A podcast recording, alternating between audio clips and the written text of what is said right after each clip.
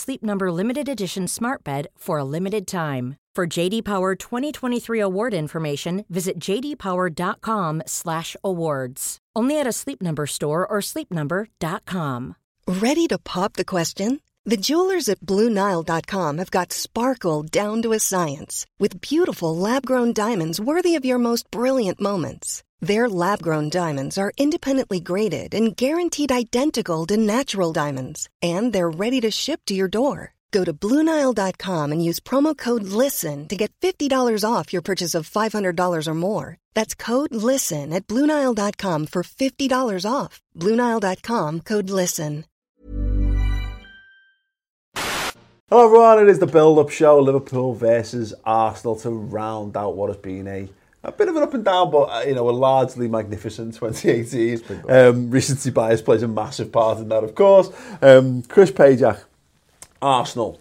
Um, it's cliche, it is but it is. It, it's a massive game. You know, we're, we're, we're top of the league. Man City looming. We would, and, and I know Man City are no longer the direct competitors because they've slipped to third or whatever. For, for me, look, and we all know Man City are going to be Man City are going to be there, there or thereabouts. It would be nice to go in there. Well, it would be nice to be ten points ahead of them at some points over the weekend. No, that would be lovely, yeah. lovely. But yeah. no, look, I, I think the focus isn't on Man City right now, not not for the squad, not for Jurgen Klopp. The focus is on Arsenal because we know how good they can be this mm-hmm. season. Mm -hmm. You know, I think they're at the moment, you can see that they're all happy with their manager. Emery's doing a great job. They've got a forward in Aubameyang that I'd take at Liverpool. Mm, I mean, absolutely. he is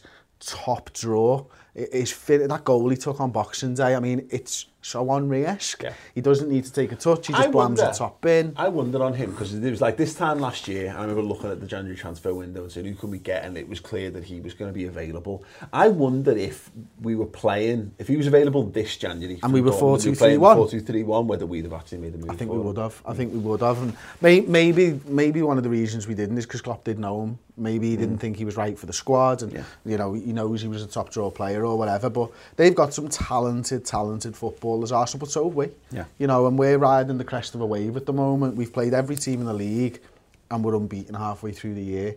It's about trying to make sure that we can go the next half of the well, season. Well, it's about it's about that, isn't it? It's about not going. It's great, and we, we were right to enjoy our Christmas. Yeah, absolutely, absolutely right to enjoy Why our Christmas. But it's it, that so now you know when we've just literally spent an hour doing the, the, final word and it's been great and it's annoying that we then have to immediately go into the show and cut off all that and start looking to the to the future but that's that, what football that's exactly is. what the footballers have got yeah. they've gone into uh, Melwood and they've been told forget the past it's gone yeah. you know all you've got to focus on is Arsenal you know in Arsenal they're, they're sort of coming out of the wilderness because they sort of stagnated under Wenger, didn't yeah. they? they? He stayed there like two or three years too long. Yeah. and so they've suffered for that. And, you know, give him, give him his due. He's, he's actually got them playing decent football. You know, they're pleasing their own crowd again. But they're a bit like us two years ago. Yeah. you know, they, they're new. They, they, they, they look a bit shiny, but also that comes off. Yeah.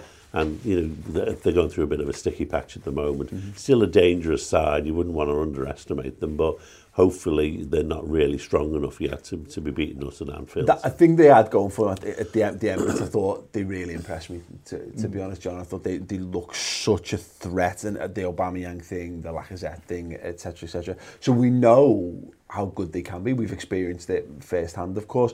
But I think my dad's right. I think, I, I, again, it's a football cliche. I don't know how true it is pertains in this in this regard. But you know, they have only won one in the last four. They have hit a little bit of a, of a sticky patch, and you can start to see it in the reactions of some of their fans. I think they're starting to see exactly what my dad said there. They started brilliant. It was such a such a break, such a breath of fresh air for them But there is a reality to it. We're actually seeing it with Chelsea as, uh, uh, mm. as well to some extent. When you get a new manager in, this is the time of the season when you you can start with like free, let the shackles off for the first half of the season. Play with freedom. Forget what happened before. You're free, run free, lads. Football, fun. When you get this, this is when you need mm. tactics and you need to be well drilled. And you do clubs in those phases of transition always seem to struggle in December, no. January, we've seen it with we've seen it with Liverpool. No, uh, I think it's similar to everything happened with Dev when they got Martinez after Moyes, and you saw that that first season they were great, mm. and then you know things came off after. But I think it's the worst time of year for them, I think, in terms of the fact that they can't drill things on the pitch at the minute, because yeah. of how quick the games are coming yeah. and the fact, yeah. you know, they're still in the cup and stuff.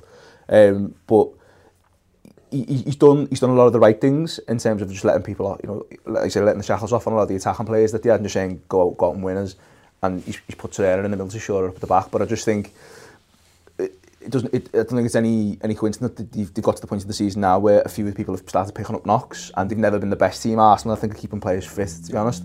Um, and now some of those people are missing, all of a sudden it's like, well, we've got to rely on the system and it's not working for them necessarily. It's the he, I think he's trying to put a lot of square square pegs in round holes at the minute. Yeah, the balance of the He was getting a lot of um, praise, Emery, for um, his, his uh, tactical decisions and his you know, substitutions and stuff like that. And now they're starting to go wrong. Yeah.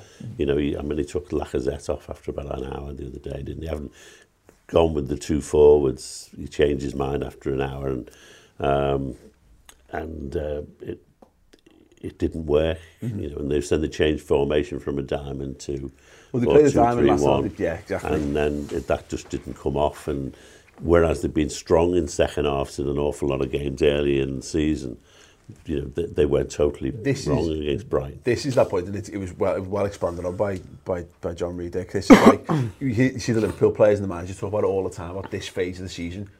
you don't train. Yeah. You just you play and you recover. I think that's the, I think that's the best point because you know he needs to be able to get his ideas across to his players still because he's only had them for a few months. Whereas I think what we're seeing with this muscle Liverpool memory. side at the moment is a lot of muscle memory, but also a lot of trust in each other. And I think that's one thing that we don't talk enough about, especially when it gets to this busy period where there's games.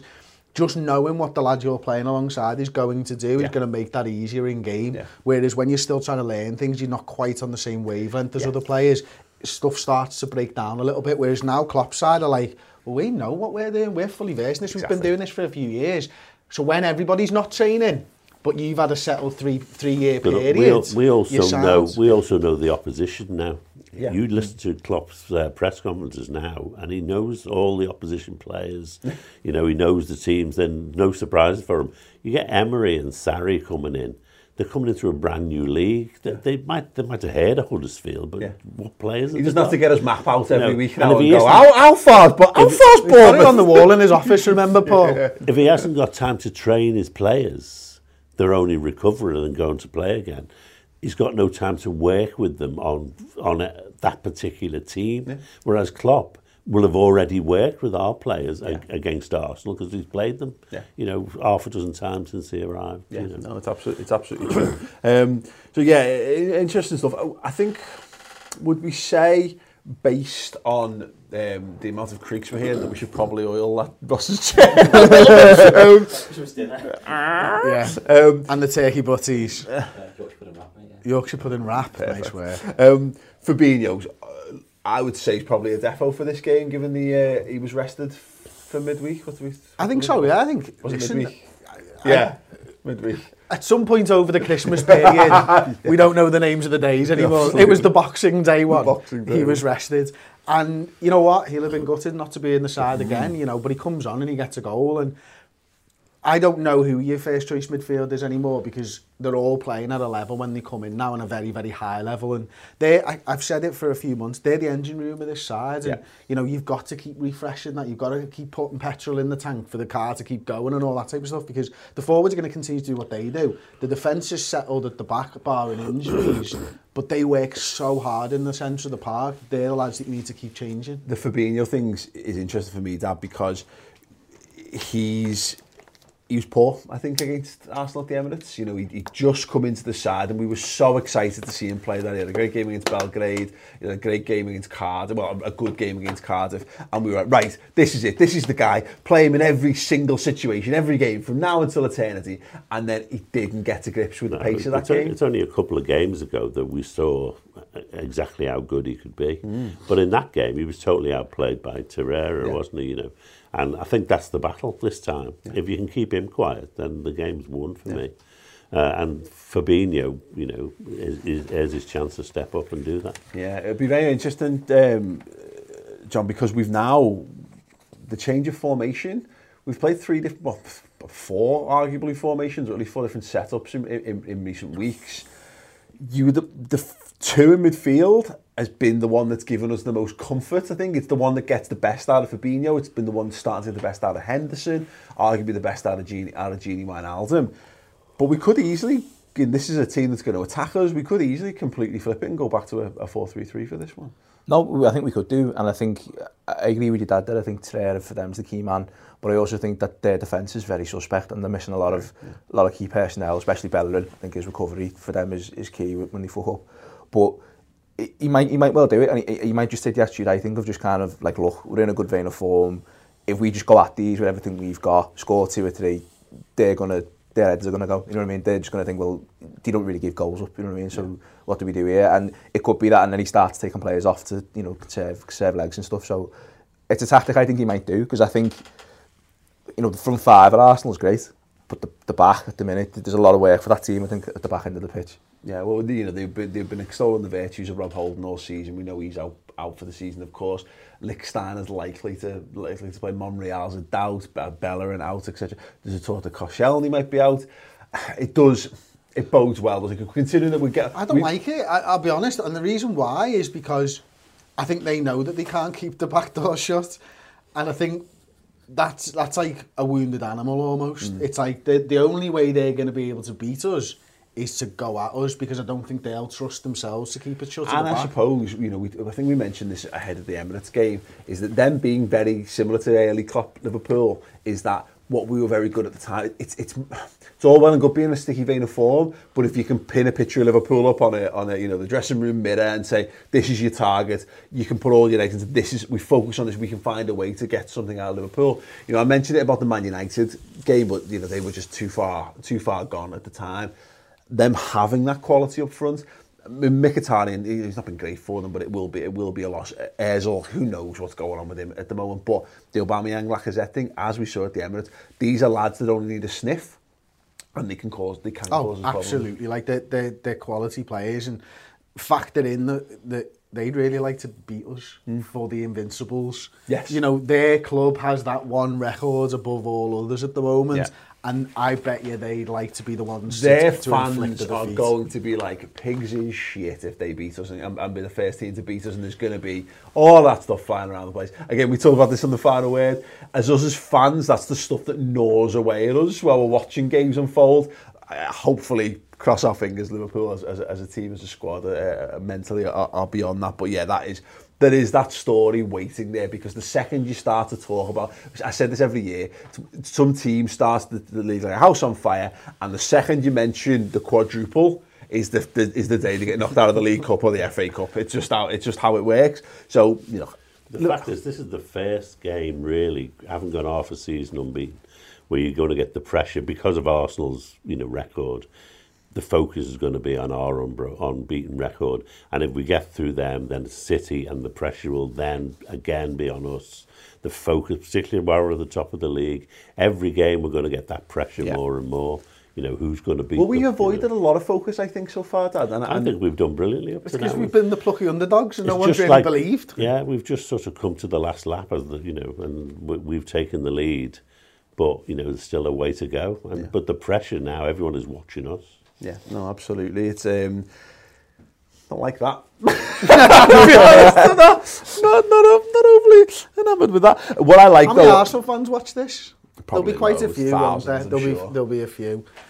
Dad had to do what City did last year I, I, I say this right now for all, for any of the Arsenal fans watching and for football fans in general.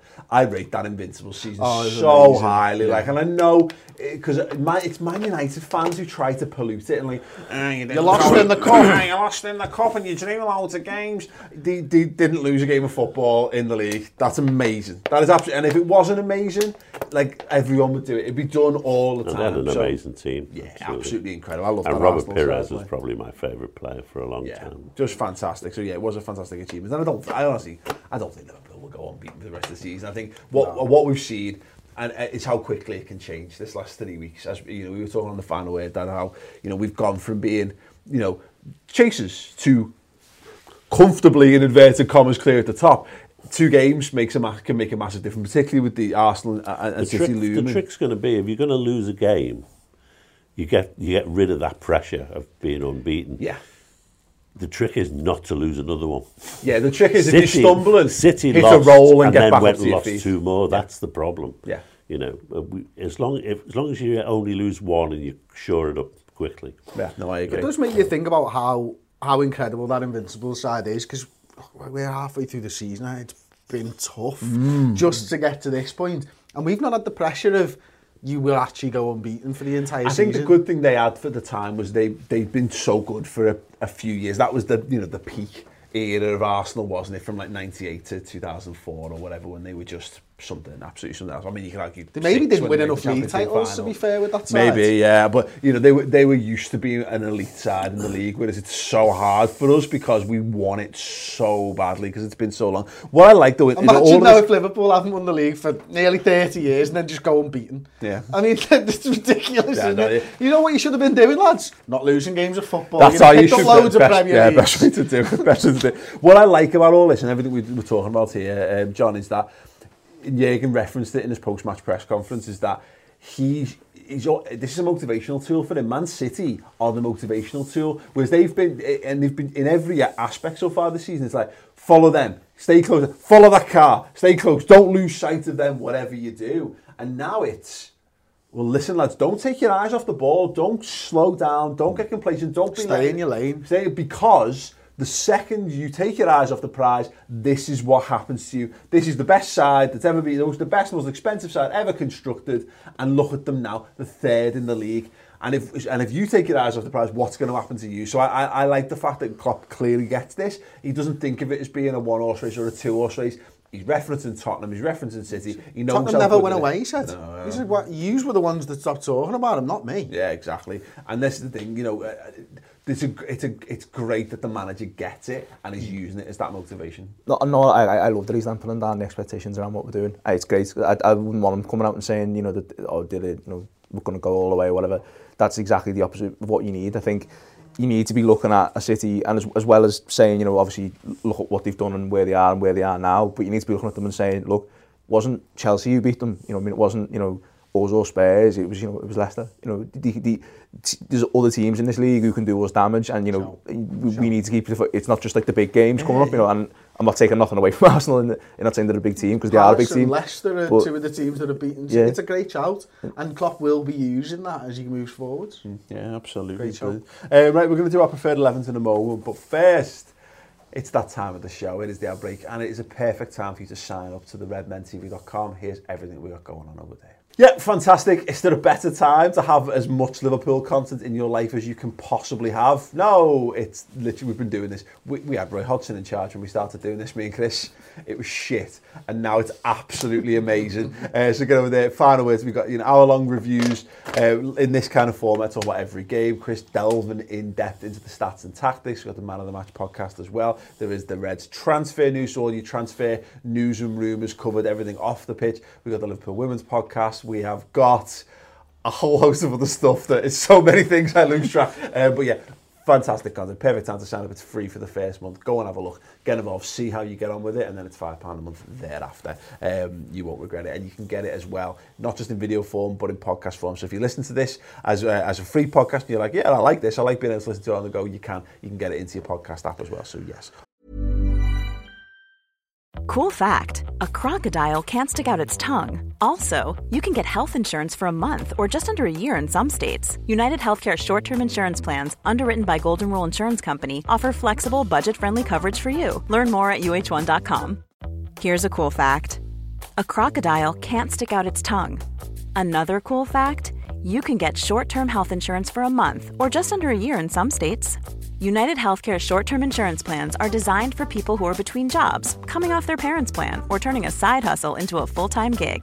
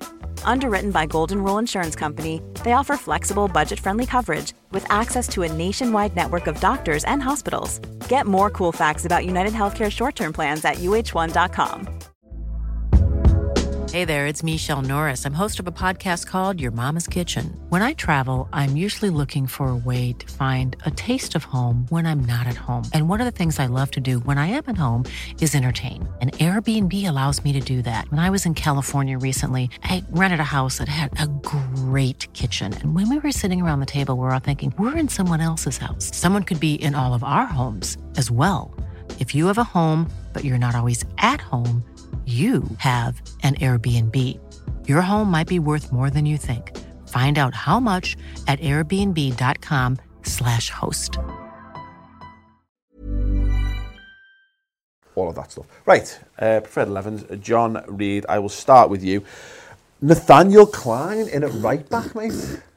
I think he probably deserves a go, um, based off his, you know, his, his cameos and his recent performance. Um, I think you've just got to keep things fresh. I think throughout this period, I think is like kind of the bit we, we need to turn the screw a bit mm-hmm. on what's around us and keep sort of you know trying to pull a fast one and keeping as much of the team taken over as yeah. we as we can. But I just worry about you've got the the left back conundrum of Andy Robertson's basically played every game we've played this season, and mm-hmm. what now we're a bit short at the back. Who do you put there? Yeah, and I think I, I wonder if the solution is do we rotate Klein across both full back positions? Isn't it funny how prior to United that would have been a bonkers shout that you've just thrown in there. Throwing Klein in against one of your biggest rivals in the league. But, you know, I, I think it's an interesting point, Chris, because well, we, we, we saw what Klein can do. You know, he's a proper right back. And as much as we were, we were worried about what he might hamper us in terms of going the other way, look, yeah, he doesn't have the quality on the ball, Trent Alexander-Arnold does, but he's not like, he's not putting a centre half at right back. He was still, he got up and down, he supported the attack brilliantly, but moreover, we struggled at times, you know, and it, particularly when you let the likes of Aubameyang drifting out to the left-hand side, or, or like I said, Trent had a torrid time at the at the Emirates earlier in the season. He was completely at fault for their equalising goal in the in the build up to it. there's a very strong case there. Go and put, he's put a, a safe pair of hands. He's a quality player. Yeah. He's a and quality when, player. When we signed him, he was an attacking fullback. yeah. He, he, was famous for going forward. Yeah. You know, so and I the think, game's I, moved I, on a bit. Even I think then, he is a good it? shout. I mean, I, I, you know, I mean, I, I think I don't think Trent's going to play every game over the you know the um, holiday period, and I think Milner's still got his dodgy hamstring. So, you know, Klein's a good bet. I, I the reason I didn't pick Klein for this game is I actually think he might play him at City away. Okay. And I think that, you know, for me, playing at home against Arsenal, no disrespect to Arsenal, but there is a lot riding on that game at City away. And if James Milner's not going to be fit for either, then I'd maybe play Trent in this one and Klein away. I mean, for Trent, given that he's been out, for them to, to go straight back in and play three games back to back in, what, uh, 10 days or probably it's less than probably isn't it like is you know that's an interesting there's a very interesting shout one player that we won't be seeing just to, just to, I kind of meant to mention this earlier is almost certainly Alberto Moreno uh, has everyone seen the Moreno quotes oh yeah What a little tit. Um, I, I, do not feel good. That is the truth, he told Cadenas. Uh, I hate myself giving everything to this team, and I think that when I came back from injury, I deserved an opportunity. Situation is normal for a lot of players, but simply I did not like the way that like the way he, brackets Jurgen Klopp, has treated me. You can say that. Moving back to Spain is something I've thought about. I'm tired of the cold here, but I do not know what interests from other clubs. My fifth year, there's no agreement on a renewal in January. I'm free to listen to any offer. But there um, is a, there is an offer can, on the table. Can I can I give him an offer? I'm happy to drive you back to Spain, mate. If you if you, if if you want it. I've defended you, you little gobshite. Um, it's the first, it, it's the first one, isn't it? You know, we've the first player. We talk about this how everyone great unity in the squad, and no, I think it was Danny Murphy actually said it on Matt today. Great unity in the squad. No one's really kicking over fuss, and there's Alberto Moreno.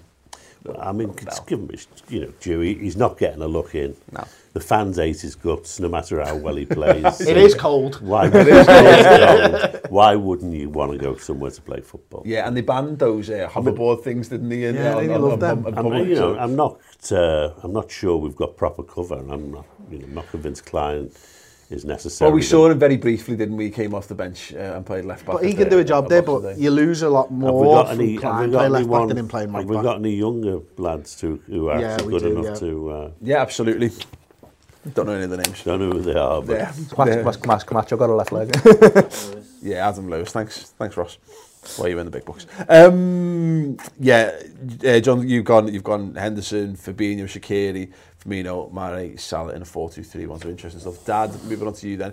Another one who've gone for Klein. You've gone for Fabinho, Gini Wijnaldum in a two-man midfield. And the same Shaqiri, Firmino, Mane, and then Salah up top again. Anything, any reason why Henderson's not in for this one? City. Just simply because of that? Yeah, playing with City. Okay. Very interesting. Chris, you went very close to a three-man midfield of Genie, Fabinho, Hendo, and last minute you pulled out um, which if you'd done earlier in life, you, you'd be a very different man these days. Um, sleep still. But, yeah, but in this instance, you've gone Genie Fabinho in the midfield and you've yeah. got, yeah, the 43-1. Yeah, I think Fabinho and Wijnaldum, for me, I think we've seen a little bit more of those two playing together. I really like that as a midfield.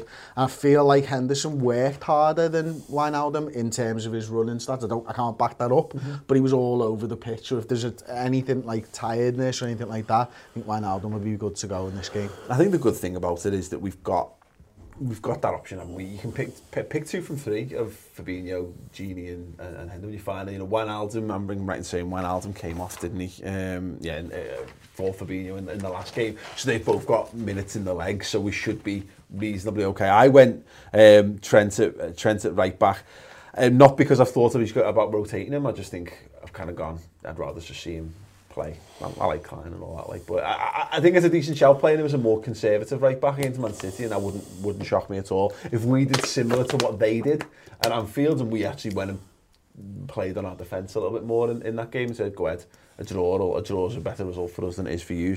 Um, but anyway, Lovren, Van Dijk, Robbo, I went Henderson, Fabinho, and then, but I went, I've gone 4-2-3-1, I put Mane on the right, Keita on the left. So no Shaqiri. Firmino and so no Shaqiri for this one. And so because I think we might need Shaqiri off the bench again potentially for this one. What we've seen is Arsenal coming very strong in the second half of games. I'd like us to have another gear to go to in the in a similar regard. So you know where they would normally break. This is a break, break from the norm stride. for you. You're very much a normally get them all on, get the goal. Yeah, yeah, yeah. And but I think that's how good we are at, at, at the minute. I think we can do that. And Shaqiri's just as good off the bench as he is starting, isn't he? So I wouldn't mind. I've got no problem with that. If was, uh, when Arsenal think this is like kind of like United did when Arsenal think, oh, this is our time to strike.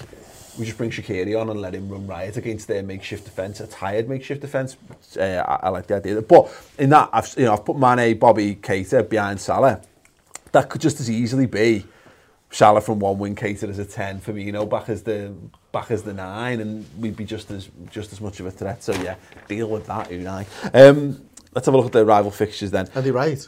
They are right this time. Yeah, I very nearly put next week's in just to make sure that it was really difficult when I was writing the City agenda, but no. Um, Spurs, Wolves, 3 p.m. Uh, a good chance for them to close a little bit of a gap. And um, Wolves have been, as we've They've got to keep the Wolves at bay first, though, Paul. Wolves at bay. Get the wolf from the door. There's um, your dad joke. Yeah, nailed it. Um, look, Wolves, we've said we've seen Wolves ourselves. It wouldn't shock you to see Wolves pick up points here, but that's a big test for Spurs, isn't it? You know, and I think it's actually a, a, probably a game too far for Wolves in terms of them. You know, the, the, the, the way they're playing at the moment, I mean, I wouldn't. I could see three, four nil to Spurs then. Mm. Yeah, the Wolves. Wolves are uh, typical um, promoted side. Start really well. and then tail off a bit and they'll come back again. Yeah. They? Yeah. Obviously we're then half five the Sunday then on the Sunday you've got Palace Chelsea at 12 uh, City travel to Southampton at quarter past two Uh, it's quite interesting. I'd have been happier with that if, if um, Southampton hadn't gotten beat. Yeah, yeah. But but this, this is the thing about this, and, fun for the conversation. It was all in hope rather than expectation a week ago when we were talking about these teams, but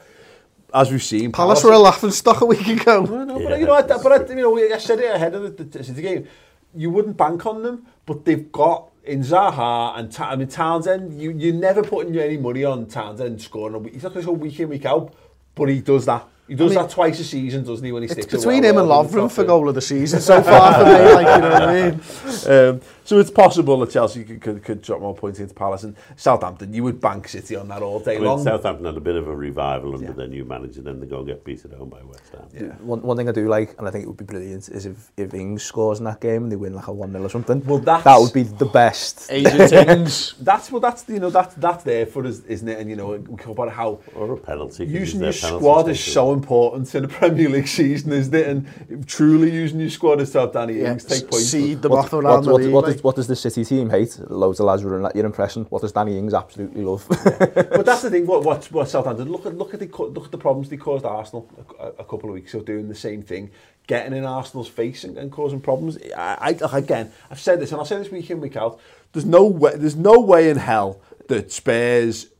Chelsea or South or, or, or Man City will drop points this weekend. They shouldn't do because the miles better than all the teams they're playing.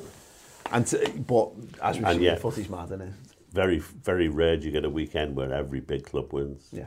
Yeah, yeah. I was, was going to say, one thing I do actually the like... The problem is that's just been United for most of the season. yeah, yeah, yeah. one, thing, one thing I actually do like, and Jürgen mentioned it in his, um, in his notes before the, the game on Boxing Day, is I, I, like that it's a home game and I like that it's half five on a Saturday. That's yeah. like the ideal time for us to play. That is another it. day's extra rest, or at least yeah. a day's extra rest between the City game and yeah. the day off as well. Fell, it's This is one of those things, isn't it, where you look back on it and we've had such terrible luck in terms of the time and the fixtures over the Christmas period, always under Jurgen Klopp. We've got, we finally got the plum draw in terms of how all these games have fallen for us. So we've got to use that to our advantage. And I, I, I agree with Jurgen and, and uh, John for bringing it up. I am so excited for this game. That is exactly right. Half five on a Saturday night in, amongst all the festive period against a really good team that wants to come to you and, and attack you and cause you problems. This is... That's what you live for. That's yeah. what football's about. It's Absolutely. what being a fan of football's about. I'm loads more excited about this than I am nervous. And I was more nervous about Newcastle in some regards because of that whole managers who come to spoil it are the managers that have caused those problems down the years. So hopefully you and I, Emery does come all guns blazing and we'll just see how we see how we handle it all. Um, I actually I actually think it's going to be a high scoring game. I really, I, I what five 0 I no, like a, like a, like, I think we might concede two. Okay. But I think wow. we'll win three two. Two. I, honestly, I know. I've just got one of those. Yeah, the brains. Two 0 up, and all the Arsenal fans are preparing the Invincibles memes, and then going to win five. John, what's your what's your score prediction for this one? I think we win three one. Ok, There you are. Three, three two. I'll take a four. I'll take a four nil as well, Dad. Oh, I'm all. I'm, I'm here. I'm, I'm here for that. Um, that's the score predictions. The preferred 11s in the comments underneath. Yes, please. As I mentioned, they do go over and subscribe to the RedmanTV.com uh, for multiple reasons. Not only do we give you loads of excellently produced content uh, on a weekly basis, tons and tons of value for money, both in video and in podcast form, but it does support everything we do on the channel, so it makes the free stuff available to you guys who maybe can't afford it or are not old enough to subscribe to, etc. So if you are and you want to support us, please do. And if you want all extra extra content. It's there for you. Enjoy it. Uh, other than that, thank you very much. Drop a like on this video if you think Liverpool can maintain this unbeaten run against the Gunners. There'll be hopefully a preview with Robbie Lyle from Arsenal Fan TV if he ever gets here. Uh, and other than that, uh, we shall see you all post match, hopefully with big smiles on our face and, and, and a big bow wrapped around 2018. Ta-da. When you make decisions for your company, you look for the no brainers.